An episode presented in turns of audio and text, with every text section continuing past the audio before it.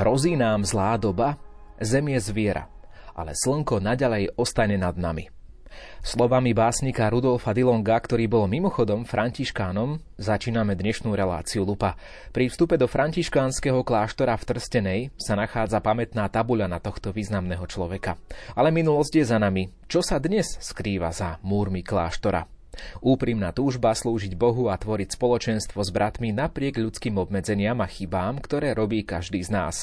Františkáni v Trstenej majú postulát, akýsi druhý kontakt so životom v Reholi a tak okrem bratov, ktorí už majú bohaté duchovné skúsenosti, dostanú dnes priestor aj mladí muži s odhodlaním ísť v stopách svätého Františka z Asízy, ktorí žijú v týchto dňoch v Trstenej.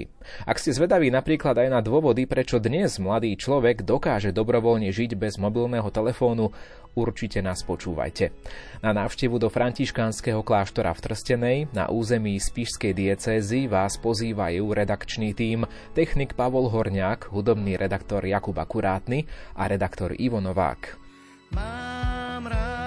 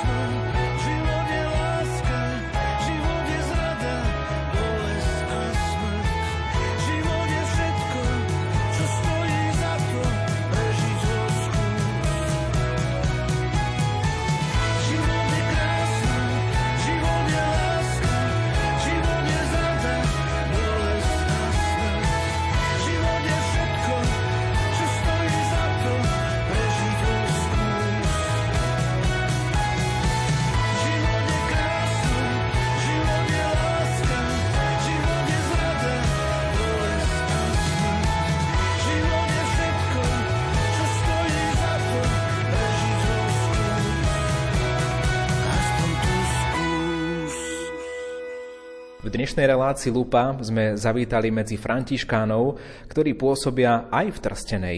V tomto kúte Spišskej diecézy sa zastavíme počas nasledujúcich 60 minút a budeme hovoriť, akým spôsobom pôsobia v tomto meste. Budeme hovoriť tiež o postuláte, ktorý tu františkáni majú a napríklad aj o ich službe v nemocnici. Našim prvým hostom pri mikrofóne je Gvardián, brat Simeon. Vysvetlite nám možno tak na úvod, ako to tu vyzerá v Trstenej, pretože váš kostol nie je jediný v tomto meste. Nie, nie, náš kostol patrí vlastne pod uh, farský kostol Sv. Martina. My tu fungujeme v rámci farnosti, v rámci dekanátu, ale máme tu svoju špecifickú pastoráciu, ako ste spomínali, hlavne čo sa týka tej pastoračnej starostlivosti o chorých ľudí a, a o nemocnicu. Máme tu svoj vlastný kostolík, kostolík svätého Júraja. Mnohí ľudia tu v Trstenej sú ako si tak už tradične spätí s týmto kostolom a je mnoho ľudí, ktorí ho akoby tak prednostne, dá sa povedať, navštevujú. Čiže máme tu svoju takú špecifickú pastoráciu a oporu práve v týchto ľuďoch. Venujeme sa teda okrem tých bežných pastoračných záležitostí a teda slávení svätých omší, vyslovania sviatosti, zmierenia, sviatosti pomazania chorých samozrejme. Niektorí bratia sa venujú mladým ľuďom, pastorácii mládeže alebo teda pastorácii tiež e, rodín sme tu štyria kňazi, ďalej sú tu dvaja bratia lajci, no a je to vlastne prednostne dom, e, reholný dom, ktorý je zameraný na výchovu postulantov, na vstupnú formáciu, na postulát. To sú chlapci, ktorí majú druhý kontakt e, po období kandidatúry, druhý kontakt s rehľou kedy už žijú e, v tejto komunite, zakusujú komunitný život a stále teda hľadajú práve to svoje povolanie, alebo overujú si to svoje povolanie, či teda sú to správne, či je to u františkánov alebo v nejakej inej rehole v kresťanskom živote. Prednostne je tento dom zameraný práve na tú vstupnú formáciu, na postulát. No a tá pastoračná služba, to je ako si také prirodzené niečo, to poslanie nás kňazov. Máme tu veľa chorých, eh, ktorých navštevujeme každý mesiac, je to okolo 90 až 100 chorých, kedy im vyslujeme sviatosť zmierenia a prinášajme Eucharistiu. Takže máte čo robiť, ale ako je to tu možno v Trstenej rozdelené, pretože tí, čo tu neboli, tak eh, im to tak trošku bližšie vysvetlíme, že dominantou mesta je vysoká väža farského kostola, teda to nie je ten váš, ale veľmi blízko je námestie námestie, kde sa nachádza práve aj váš kostol svätého Juraja, hneď vedľa toho kláštora. Tie kostoly sú na pár krokov od seba vzdialené. Máte to tu možno nejako rozdelené, že napravo od kostola ty, naľavo ty, alebo o tom vôbec nie je reč? Myslím si, že rozdelené je to tak, e, ako si tradične, prirodzene sú ľudia, ktorí sú zvyknutí chodievať jednoducho k nám a sú ľudia, ktorí sú zvyknutí chodievať do farského kostola. Nie je to nejako striktne rozdelené, to si nemyslím, ale zase je tu veľa ľudí, ktorí ako si prednostne navštevujú náš kostolík. Hej. Ten náš kostolík je dosť mladší ako farský kostol. Náš kostolík vznikol, myslím, v rámci rekatolizácie niekedy v 17. storočí alebo polovici 17. storočia. A my, františkáni, sme tú duchovnú službu tohto kostolíka prebrali až v roku 1780. Už v prvej polovici 18. storočia vlastne františkáni tu mali veľký vplyv. Boli to františkáni z okoličného, ktorí tu na Orave robili ľudové misie tam sa kde si začínal ten vplyv františkánskej spirituality tu na Orave, no a v druhej polovici 18. storočia tu bratia už založili stálu komunitu a založili kláštor a prebrali správu práve tohto kostolika. To, ako sa tí ľudia tu na rozdeľujú, to už je len čisto ich záležitosť. To, nie je to nejako striktne dané, to si nemyslím. Františkáni majú ale tento rok aj jedno veľmi významné výročie. Každý, kto si klikne na vašu webovú stránku, myslím tú centrálnu Františkánov na Slovensku, tak si všimne také ohraničenie dvoch rokov 1223 až 2023 a popri tom spomenuté aj talianské miesto Grečo. Povedzte nám trošku o tom aspoň rámcovo, o čo ide. Grečo je také miesto, kde svätý František, e, keď sa slávili Vianočné sviatky, tak chcel si aj nejakým spôsobom pripomenúť práve tento sviatok, aj tak akoby fyzicky chcel ho zažiť, chcel aj emocionálne chcel veľmi hlboko prežiť tento sviatok a tak e, sa rozhodol si zorganizovať e, živé grečo. Teda jednoducho začiatok toho, čomu my hovoríme, zakladanie Betlehemov, stavba Betlehemov. To vlastne začínalo práve svetým Františkom, je františkánska e, tradícia, alebo tak to teda začínalo a teraz sa vlastne tento rok pripomína to 800. výročie. 25. marca bude prvý takýto výnimočný deň pre vás, Františkánov. V Bratislave sa bude konať, kde sa bude práve že táto vec pripomínať. A má teda vaša rehoľa aj taký záväzok, že práve vždy 25. deň e, každého mesiaca bude prebiehať takýto výnimočný deň vo vašich komunitách. Tých komunít je viacej na Slovensku, napríklad povedzme Bratislava, Trnava a ďalšie. A teda aj tu ste v Trstenej, tu tiež budete mať takýto výnimočný deň? Nám tento deň pripadol na 25. júna, takže všetkých, ktorí tu budú, ktorí sa tu budú nachádzať nejakým spôsobom, sú, sú pozvaní na túto našu slávnosť. Ešte nemáme presný program, ale nejakým spôsobom niečo vymyslíme, takže ste pozvaní. Spolu s nami pri tomto nahrávaní sú prítomní aj traja postulanti, ktorí trochu povedia o takých aj svojich motiváciách, prečo si vybrali práve vašu rehoľu a prečo by tu chceli slúžiť Pánu Bohu. No ale aby ste možno aj vy ich motivovali, vy ste tiež raz boli postulantom, neviem, či ste boli práve tu v postuláte, v Trstenej, teda malo by to tak byť? Áno, samozrejme, bol som tu, ja som začínal v 2001 roku, čiže je to nejakých 21 rokov, tu v postuláte, v Trstenej.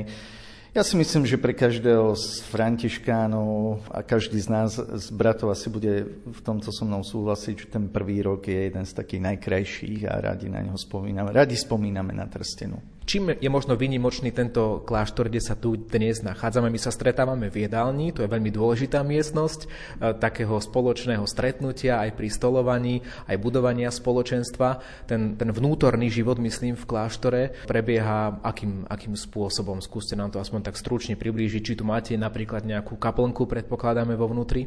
Bežný každodenný život sa riadi programom, režimom každodenným. Ten je striktne daný, je schvaľovaný našim vedením, teda teda provincie definitórium. Celý ten deň je rozdelený medzi modlitbu, štúdium a prácu. Takže v tomto programe nájdeme všetko. Modlitba sa deje predovšetkým, e, máme tu komunitnú kaplnku v kláštore, ktorá je vlastne takým srdcom tohto kláštora refektár je žalúdkom a samozrejme veľmi dôležité je kostolík, ktorý nie je priamo spojený s touto budovou kláštora, ale slávenie svätý Omši aj mnohé iné pobožnosti sa dejú práve tam. Prehole majú svoju klauzúru, je takýto priestor aj tu u vás, že kde naozaj nikto zvonka, žiadna návšteva nemôže vstúpiť, a je to iba váš osobný súkromný priestor? Áno, naše izby, izby bratov sú umiestnené práve klauzúre, kam ľudia zvonku nemajú prístup.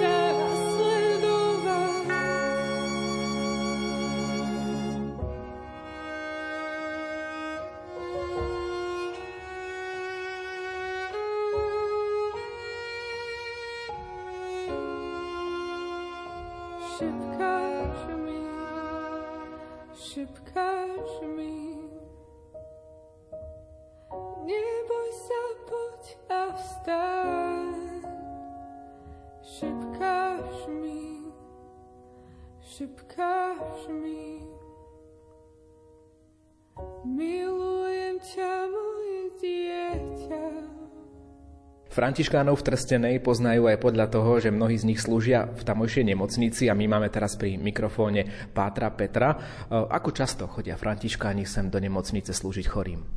Do nemocnice chodíme pravidelne po všetkých oddeleniach v pondelok a štvrtok a potom podľa potreby na zavolanie sme k dispozícii každý deň v týždni aj v noci podľa toho, aký prípad tam je a či je to veľmi súrne, tak ideme aj v noci.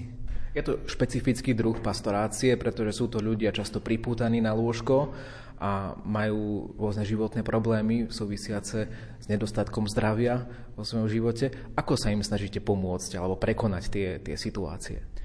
Ideme do nemocnice s bratmi dvojfázovo, že najprv idú bratia akoliti, Janko a Alex a oni vysluhujú sveté príjmanie ľuďom a zároveň sa pýtajú, že či niektorí z nich chcú ísť na svetu spoveď alebo prijať pomazanie chorých. Zároveň sa s nimi podľa toho, ako, koľko majú času, aj porozprávajú a nám následne pošlú nejakú sms s tým, že na ktoré izby máme ísť a ktorí pacienti nás očakávajú. A potom ja, Simeon a Páter Pio ideme, si podelíme oddelenia, že kto kam pôjde v daný deň No už ideme a podľa situácie niektorí sú takí, že sa tešia, chodia pravidelne na spoveď, iní sú takí, že pristúpia ku spovedi po dvoch, po desiatich, 15 rokoch, tak naozaj ten priestor nemocnice je priestor, kde ten človek citlivie, no začne si tak nejak eh, prehodnocovať aj ten svoj život. Tak tie sveté spovede nie sú vždy úplne štandardné, ale tým, že sme na Orave, tak to vnímať, že ten eh, ľud eh, pravidelne pristupuje k sviatostiam a tá väčšina prípadov je skôr taká, že si žiadajú pravidelnú sviatosnú podporu. Je viacej takých ľudí, čo pravidelne pristupujú k príjmaniu a ku spovedi, ako zrazu nejaké vážne prípady, že celý život boli zatrpknutí. Máte v nemocnici aj nejakú kaplnku, kde im odslúžite svetú omšu, alebo ešte nie? Kaplnku máme, ale počas korony tam sme prestali sláviť verejné sveté omše, to žiadal pán rediteľ. Potom následne ju viackrát vytopilo, tak sme museli zobrať aj jednotlivé akoby tú výbavu kaplnky preč, aby sa neznehodnotila. Kapenka je teraz momentálne v zlom stave, takže tam svetomše neslúžime. Ani pán riaditeľ ešte zatiaľ nechcel, aby tam boli verejné svetomše. A v spolupráci s pánom dekanom Jurajom Spuchľakom, s ktorým máme výbornú spoluprácu v rámci farnosti, pracujeme na projekte stavby novej kaplnky v areáli nemocnice.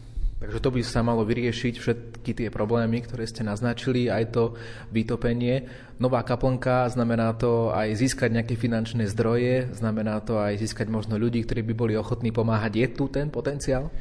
V nemocnici, ktorá je Hornoravská nemocnica, slúžime ľuďom z celej Hornej Oravy, takže sa podarilo, pán dekan dokázal nejak získať finančnú podporu od obcí a miest tejto Hornej Oravy plus s riadovateľom nemocnice Žilina ako VUCčko, tak aj tam sa snaží získať nejakú podporu, aj stavebné povolenie. Je to veľmi zdlhavý proces, aby sme aj tak ako uvítali, keby sa tie jednotlivé úkony administratívne urýchlili, lebo perspektíva funkčnej kaplnky novej sú nejaké 4 roky od dnešného dňa, kebyže spovieme. Je to dosť dlho a sami máme túžbu tam slaviť svetomše, zároveň nie je kde, takže určite aj nemocnica, kebyže viac dala dôraz na to, že nejaký priestor nám poskytnúť a obnoviť, to by bolo výborné. Služba v nemocnici nemusí byť vždy ľahká pre vás ako pre kňaza, pretože ľudia sa môžu pýtať, prečo ja, prečo som ja ochorel, prečo môžem zomrieť. Sú to náročné otázky, na ktoré človek často nevie odpovedať. Vám táto služba dala niečo, zmenila vás, alebo dáva vám možno niečo také duchovné, čo nevidieť na prvý pohľad? Dáva mi asi takú vec, že človek si váži svoj život, že je zdravý a vládze fungovať. To mi dáva. Ale skôr ja cítim, ako tá služba človeka vyčerpáva. Predsa len tam sú ľudia, ktorí majú svoje bôle, nevládzu a ten prenos akoby duchovnej energie alebo celkovo tej ľudskosti. My tam prichádzame ako kňazi, mám pocit, plné nádoby, ľudia sú prázdni, my im tam niečo odozdávame, alebo Pán Boh skrze nás, ale ide to vždy cez tú prírodzenosť. Takže keď sa odtiaľ vraciame, tak ja cítim skôr únavu alebo taký úbytok energie, že sa cítim um, tak unavený. A kde ju potom naberiete? Tak ja hľadám viacero spôsobov. Tým prvým miestom je kaplnka a osobná modlitba. Potom slavenie Sv. Omše mi veľmi pomáha a keď je mať Svetú Omšu, tak vždy mám aj rozímanie nad Božím slovom a to ma vždycky naplňa, s tým sa aj delím počas kázne. Ale mám aj voľnočasové aktivity ako otužovanie alebo ísť si zašportovať s kamarátmi, kde psychicky tak vypnem a dám sa dokopy. Poďme sa venovať aj samotnému postulátu, ktorý tu teda je v Trstenej. Čo to tak v praxi znamená? Čo sa tu deje v tom, v tom postuláte za ten rok, čo sú tu mladí muži, ktorí by chceli byť raz františkánmi? Postulát je miesto, kde prichádzajú mladí muži, ktorí nejak pocítili, že Pán Boh ich volá k zasveteniu sa vo františkánskom ráde No a počas prvého roku u nás u Františkánov absolvujú postulát, ktorý je zameraný hlavne na takú ľudskú formáciu. Prichádzajú bratia z rôznych prostredí, s rôznym životným príbehom, ktorý zažili a tu sa v podstate oni snažia spoznať, ako my reálne žijeme, pretože s nami nemali tú možnosť žiť 24-7 a spoznávajú, aký je náš život, my zároveň spoznávame ich a tak sa nejak oťukávame. A oni rozlišujú, či tu s nami chcú ostať a my tiež tak akoby rozlišujeme, či sú naozaj vhodní adepti, či majú to povolanie od pána, aby prežili svoj zasvetený život u nás v Reholi. Čiže je úplne bežné, že napríklad e, niekto prejaví záujem o vstup do takéhoto postulátu a potom práve možno, neviem, po pár mesiacoch sa to vykryštalizuje a zistí, že to, to možno nie je ono. Áno, tak to je bežné, alebo aj my počase zistíme, že ten kandidát zrejme to povolanie nemá a tak nejak spolu hľadáme odpoveď, že kde inde by ho mohol rozvíjať. Ten postulát znamená, povedzme, nejaké vzdelávanie sa vo vašej spiritualite, alebo e, čo tí e, postulanti, ktorí sú tu, nadobudnú počas toho roka? tak e, vzdelávajú sa samozrejme, lebo ľudia sa na nich už budú časom obrácať ako na františkánov, ktorí majú isté znalosti, o tom, ako žije církev, aké sú jej dejiny, čo sú františkáni, ich história, takže osvojujú si poznatky z oblasti svätého písma, morálky, františkánskej spirituality, katechizmu katolíckej církvy, liturgiky, aby mali také základné vzdelanie. Čo bolo vašou motiváciou vstúpiť k františkánom? Mojou motiváciou bolo tužba zasvetiť sa pánovi alebo odozdať svoj život Bohu a tak naplno prežívať tú radosť zo života. Vnímam tom veľkú slobodu a to ma inšpirovalo aj u svätého Františka, že neviazať sa na celý život iba na jedno miesto, možno tú jednu rodinu, ale byť tak otvorený pre celý svet. To sa mi páčilo. Mnohí ľudia dnes mieru svojej osobnej slobody merajú od toho, čo všetko môžu zažiť a skúsiť. Vo františkánskom kláštore v Trstenej sme stretli mladých mužov, postulantov, ktorí vidia viac slobody ducha práve v tom, že dokážu byť oslobodení od vecí, ktoré bežní ľudia považujú za nevyhnutné. O chvíľu sa o tom dozviete viac.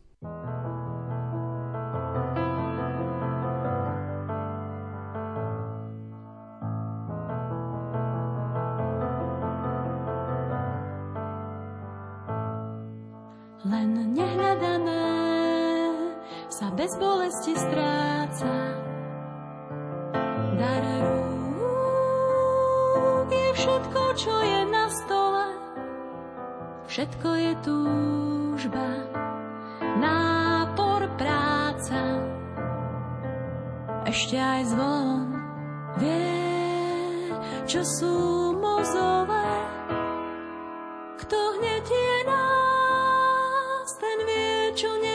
a zvony v nej, že nie sme, nie sme ako oni, že ľudské srdce nesmie byť zo železa, pretože nie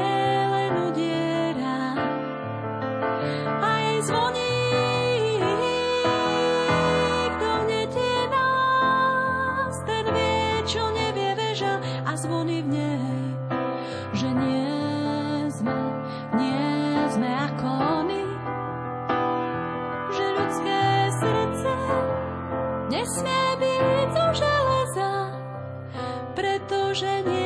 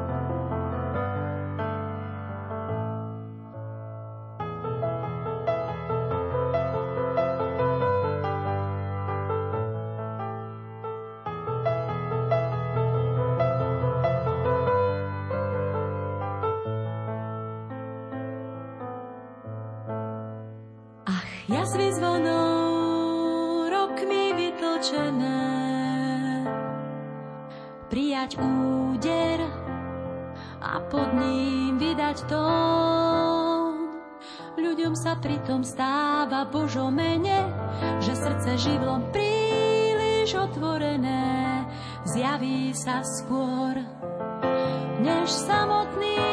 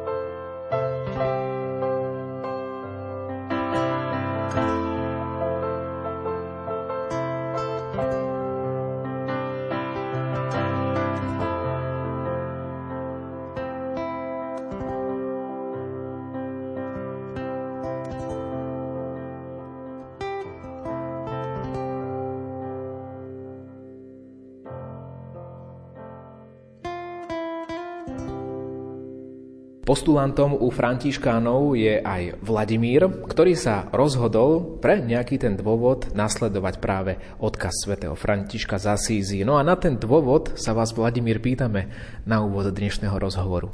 Bolo to asi, keď som mal 18 rokov, to som bol na strednej škole, bol som tretiak vtedy.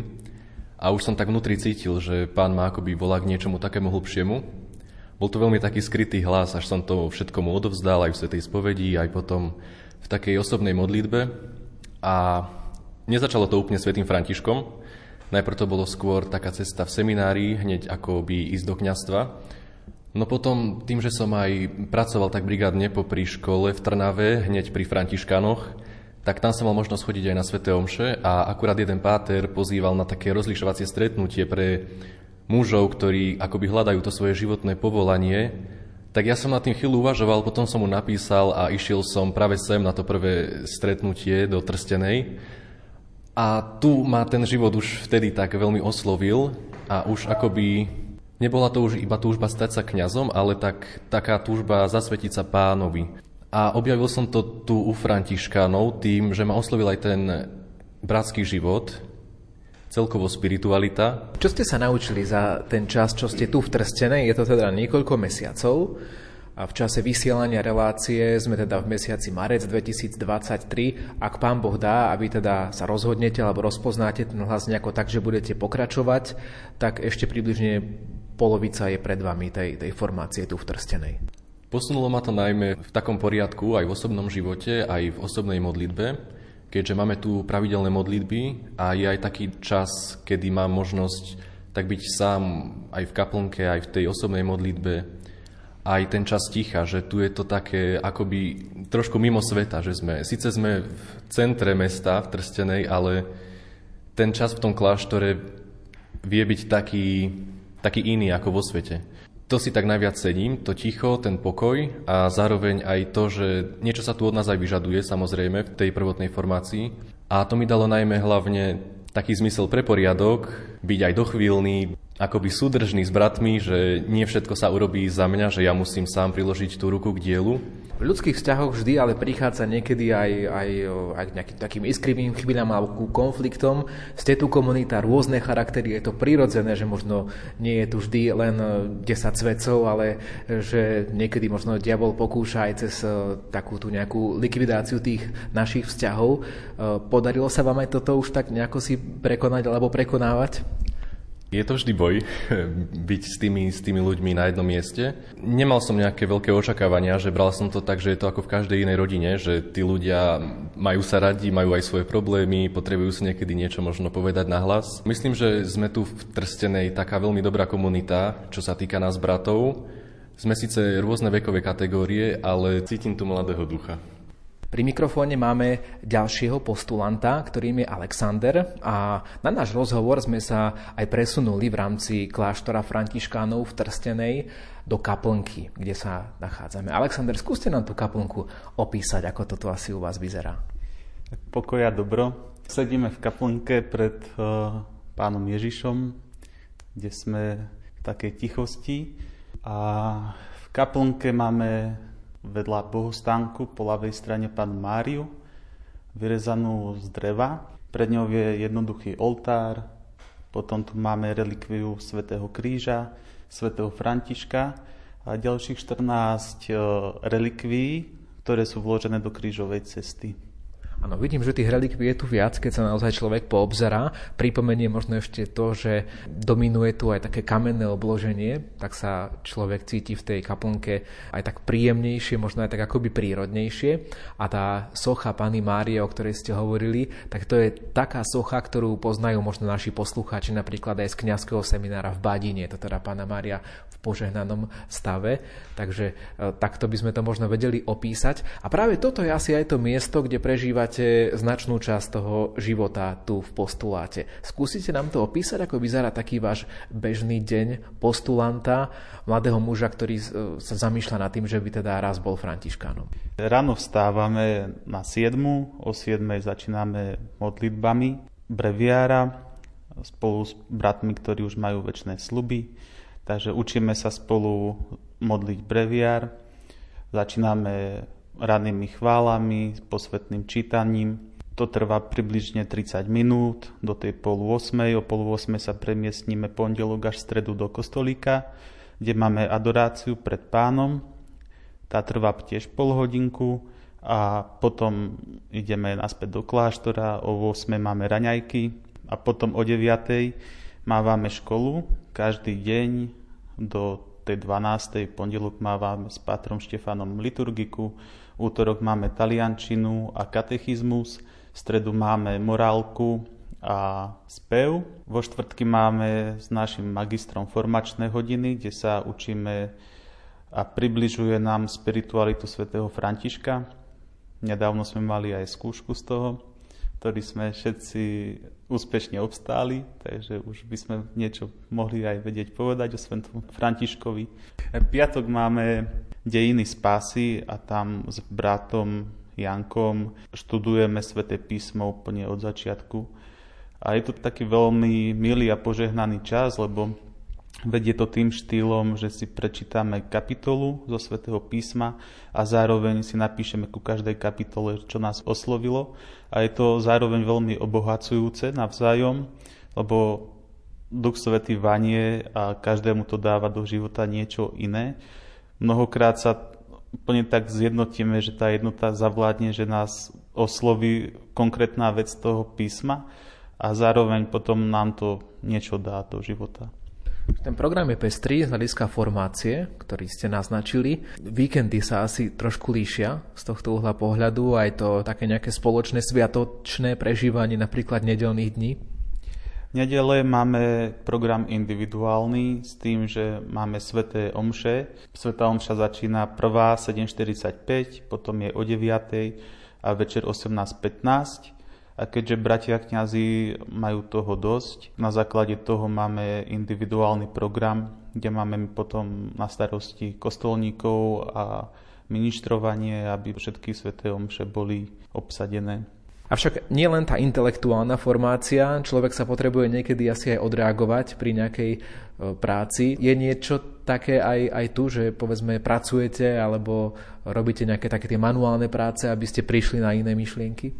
Áno, nakoľko Orava je veľmi chladný kraj, tak e, kúrime tu drevom, máme veľký splňovací kotol a pravidelne musíme prikladať do kotla a keďže máme drevo vonku, tak si ho nosíme do kotolne a to nám vydrží približne týždeň. Takže každý týždeň musíme s bratmi postulantmi a ešte aj ostatní bratia, keď majú čas, tak nám pomôžu. Musíme nanosiť veľa dreva do kotolne a potom máme ešte služby, čo sa týka kúrenia, že každých 24 hodín kúri iný brat, čiže bratia aj v noci stávajú, aby sme mali teplo, bo vykurujeme tým aj kostolík.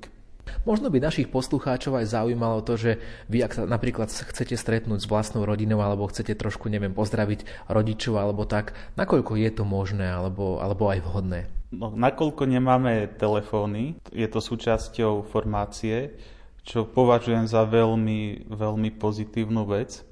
Zo začiatku som si to nevedel predstaviť, ale je to naozaj veľmi oslobodzujúce a odporúčam to každému človeku, aby to vyskúšal.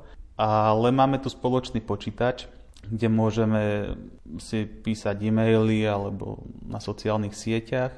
A potom máme tu pevnú linku, kde nám rodičia môžu kedykoľvek zavolať. Ale ten, ten program je tak nastavený, že niekedy nie sme ani doma, alebo sme niekde vonku, že pracujeme, takže potom už len bratia odkážu, že nám rodičia volali a takže nás pozdravujú. Takže je potrebné nastaviť sa na to, že jednoducho vy už opúšťate eh, ten svoj domov, že nie je to ako napríklad formácia v kňazskom seminári, kde, ja neviem, bohoslovci môžu skoro každý druhý týždeň, alebo ak bývajú blízko aj každú nedeľu niekam si výjsť na vychádzku, povedzme aj domov k rodičom, toto je už asi trochu iné. Áno, presne tak. A takto aj svätý František chcel zaužívať, aby sa bratia vyhýbali familiárnosti aby skutočne zanechali všetko a išli iba za Kristom. Pre ľudí dnešnej doby sa to ale môže zdať šialené. Možno, možno niekedy až také, že, že ako je to možné, že, že vy dobrovoľne príjmete také veci, čo ja viem, že nemáte mobil, máte tu jeden počítač a tak ďalej. Pre mnohých ľudí je to nepochopiteľné. Považovali by vás za neslobodných alebo ľudí, ktorí sú ukrátení o niečo z tohto života práve naopak, že my sme oslobodení, lebo mnohokrát e, ľudia stále iba telefón majú v rukách, e, zabudajú komunikovať medzi sebou navzájom a to potom vedie k rôznym roztržkám alebo si nepovedia do očí to, čo si napíšu na sociálnych sieťach cez telefón a je to také zavádzajúce celé tieto naše technológie, ktoré máme a som rád naozaj, že tento čas nemám telefón a teda mám na izbe vypnutý, ale môžem ho používať ako fotoaparát, keď chodíme s bratmi na rôzne výlety a potom si vedieme takú kroniku postulantov a vytlačíme fotky a aby mali ďalšie generácie postulantov na čo pozerať.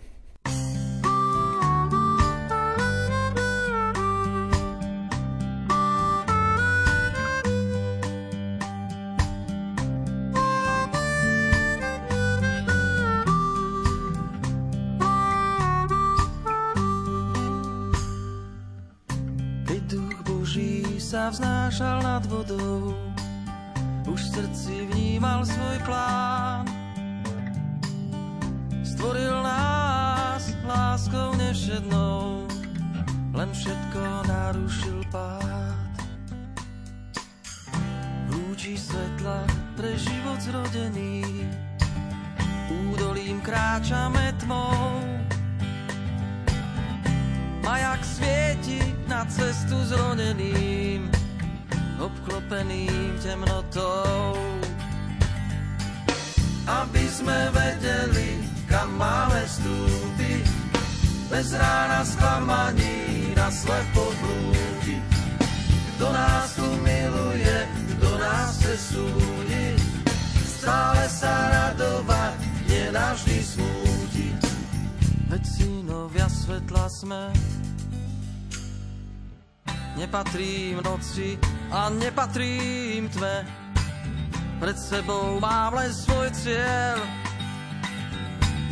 dotknúť sa hviezdy, čo uhasí smet prahnúcich a krehkých tiel. Aby sme vedeli, kam máme vstúpiť, bez rána sklamaní na slepo blúdi. Kto nás tu miluje, stále sa radovať, nenavždy smútiť. Veď synovia svetla sme,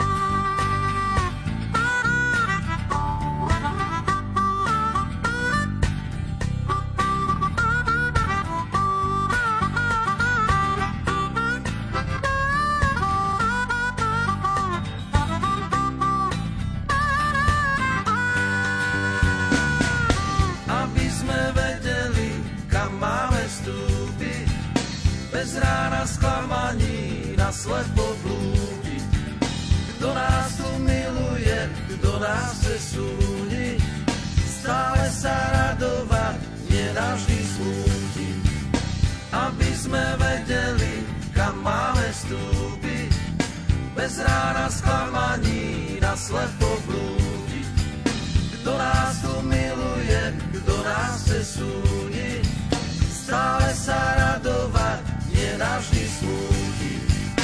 Aby sme vedeli, kam máme vstúpiť, bez rána sklamaní na slepo súdiť, stále sa radovať, nenavždy smútiť. Veď synovia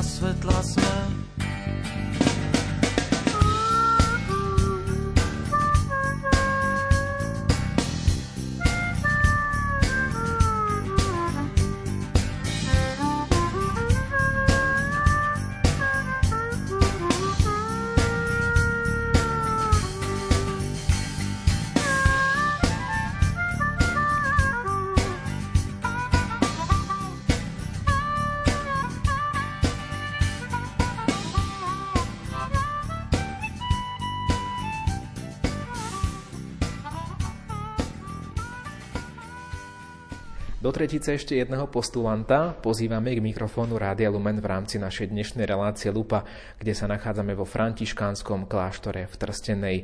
Je ním Tomáš, ktorý tiež teda zacítil také povolanie ísť k františkánom. Čo bolo takým tým impulzom, že ste si povedali, že jednak duchovné povolanie a ešte teda konkrétne františkáni? Ja som teda od malička už ministrovával. Ako sa ma to už v tej mladosti tak ťahalo byť vpredu, byť taký pomocník Pánu Bohu. Potom teda vlastne po strednej škole som sa prihlásil do seminára, aby som tam mohol študovať a tak, len ma teda neprijali. A dlho som ako keby tak blúdil, mal som taký ten svoj mládežnícky život, ale začal som tak viacej uvažovať nad zmyslom života. Bol som aj dosť taký nešťastný z toho, že kam vlastne smeruje moja cesta, že či je toto práve čo chcem a tak, proste utápať sa v niečom. Zrazu som tak začal opovrhovať všetkým, opovrhovať tým svetom, tým, čo som robil. V tom skresla taká, taká myšlienka. Čom vám to dalo zmysel, že práve františkáni by mali byť tou vašou ďalšou životnou cestou alebo začiatkom tej duchovnej cesty? Trnave máme tiež františkanský kláštor. Ja som nemal možno nejaké uh, vízie, teda, že pôjdem rovno akože františkanom a tak, ako hovorím, že najprv som sa hlásil do toho semináru. Som vyštudovaný opatrovateľ a pracoval som v jednom takom domove pre seniorov.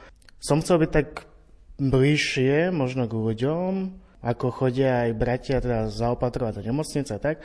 Začal som sa tak zaujímať a modliť sa Ježišovi, že akú má pre mňa cestu. Raz proste v jednom domove, v ktorom som pracoval, tak um, mi hovorí jeden pán bezdomová, že vidím v tebe, že ty proste tak rád načúvaš ľuďom a že sa tak zaujímaš o druhých a že tak ma tak posilňuje. No, tvoje slovo že nerozmýšľal si nad tým, že pôjdeš za kniaza a ja mu hovorím, že no tak už som rozmýšľal, ale neviem, že či to je tá správna cesta. Začal som sa tým teda tak zamýšľať počase, že začala ma tá otázka tak prenasledovať, že, že ja a teda že ísť niekam alebo teda zasvetiť svoj život Bohu. Predtým som nejako nebol vnímavý na slovo, nepočúval som tak možno kázne a tak, že čo hovoria, ale zrazu sa mi tak začalo tak vynárať v tom živote aj cez tie kázne, cez tých kňazov, že hej, že prečo nie, že toto zrejme vyzerá byť ako moja cesta. Každý z nás, keď vstupuje do nejakého takého väčšieho životného záväzku, povedzme snúbenci do manželstva, alebo teda vy smerujete k tomu reholnému životu, každý z nás má o tom také niekedy často zidealizované predstavy. E, vy ste si tiež určite nejako predstavovali, že ako ten postulát tu v Trstenej bude vyzerať, aké to možno bude úžasné. A, a, a teraz ste teda tu a zažili ste to v skutočnosti. Aké, sú tie, aké boli tie očakávania versus realita? Ja som práve, že nemal žiadne očakávania. Skôr, už potom sem, keď som prišiel, tak som sa snažil byť tak vnímavý na tie slova. Vlastne od každého, či to už bolo od brata, alebo či to bolo už od ľudí tu, ktorých stretávame, tak v každom z nich som cítil tak pána Ježiša a oni ma tak oslovovali. Nemôžem povedať, že by som mal nejaké veľké očakávanie. Skôr som chcel, aby ma tak naplňala tá Božia milosť tu. Ešte len smerujete k nejakým sľubom, ktoré sú pred vami, ale teda máte ten ťah na bránku, ako sa hovorí, že, že chcete ísť práve týmto životným a duchovným smerom. Čo by ste možno odkázali aj mladým ľuďom, ktorí si môžu z času na čas naladiť Rádio Lumena práve aj tú našu reláciu a môžu tak uvažovať na tou myšlienkou, či ísť na cestu duchovného povolania aj v reholnom spoločenstve, ale možno majú rešpekt pred takými vecami, ako je ten život v komunite, v spoločenstve. Pred chvíľou nám to vysvetlil váš spolubrat Alexander, že to je život bez mobilného telefónu, to je život bez, bez neustáleho kontaktu s najbližšími, že je to naozaj o niečom opustiť, to je to biblické, že opustiť e, to, čo sme mali v tom bežnom živote, alebo čo, čo, čo ste aj vy mali, čo ste vyžili a zrazu žiť niečo iné. Mnohí môžu mať aj strach voči takémuto nejakému záväzku alebo takémuto vážnemu kroku, ktorý ste aj vy urobili. Čo by ste takým ľuďom dali ako taký váš odkaz z vašej skúsenosti? Ja som mal možno tiež strach urobiť ten nejaký prvý krok. Ma tak posilnil eh, jeden brat, on bol v práve noviciáte v Trnave a mi tak hovorí, že ty čo, nemáš povolanie, alebo teda máš, nerozmýšľaš nad tým a ja mu hovorím, že áno, že že už dlho proste sa nad tým zamýšľam a chcem ísť, ale nemám ako keby odvahu.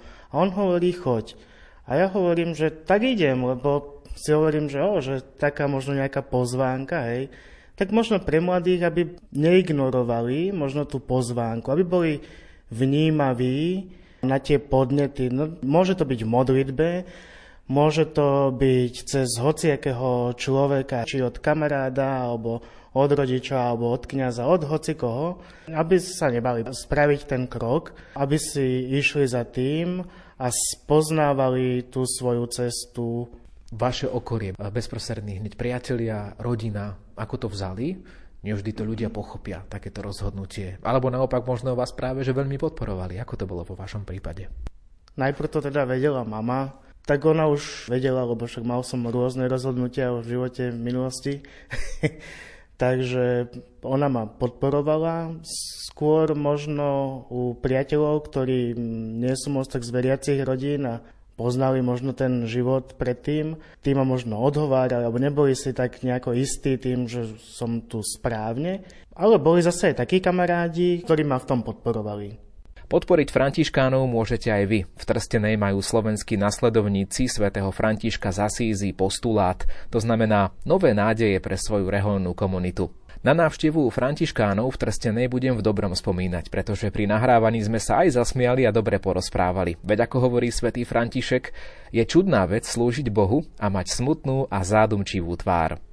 S úsmevom vás preto pozývame aj na ďalšie vydanie relácie Lupa, kde objavíme ďalšie inšpiratívne cirkevné spoločenstvo. Pod dnešnú lupu sa podpisujú technik Pavol Horniák, hudobný redaktor Jakub Akurátny a redaktor Ivo Novák.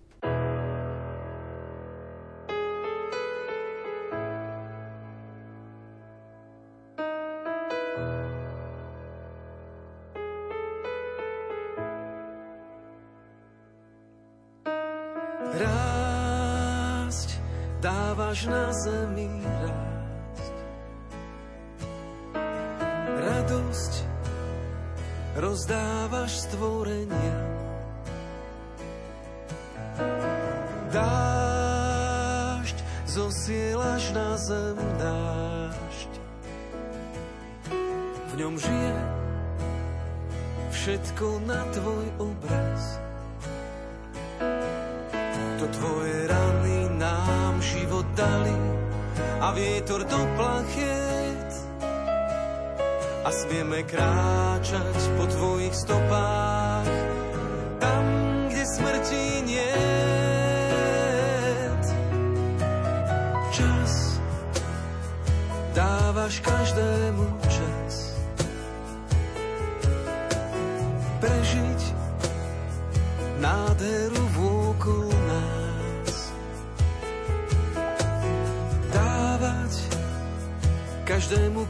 kúsok seba. A s tebou vrátiť sa do neba.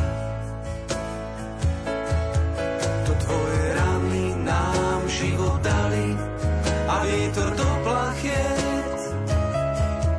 A smieme kráčať po tvojich stopách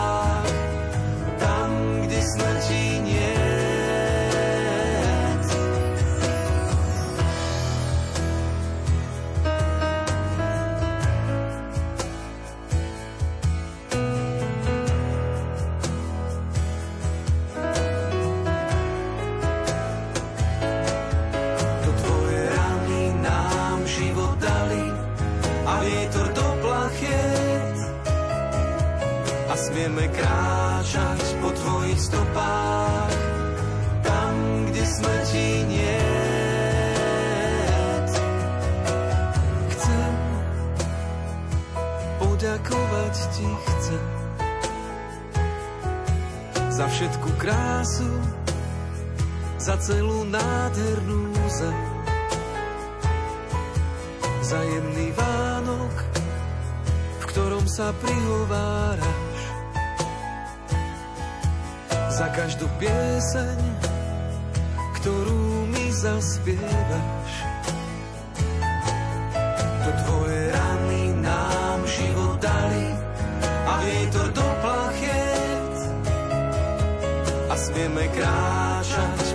tvojich stopách tam, kde smrti nie.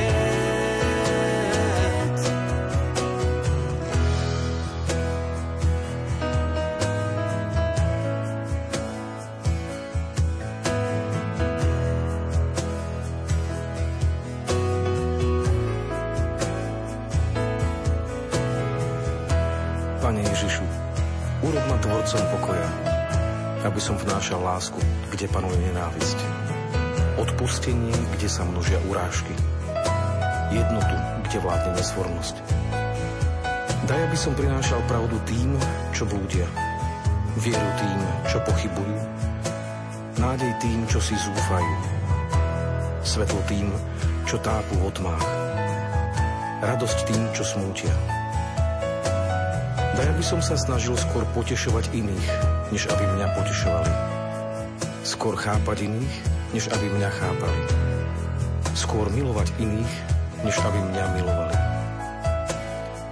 Pretože len keď dávame, nadobúdame. Len keď zabúdame na seba, nachádzame seba samých. Len keď odpúšťame, dostáva sa nám odpustenia.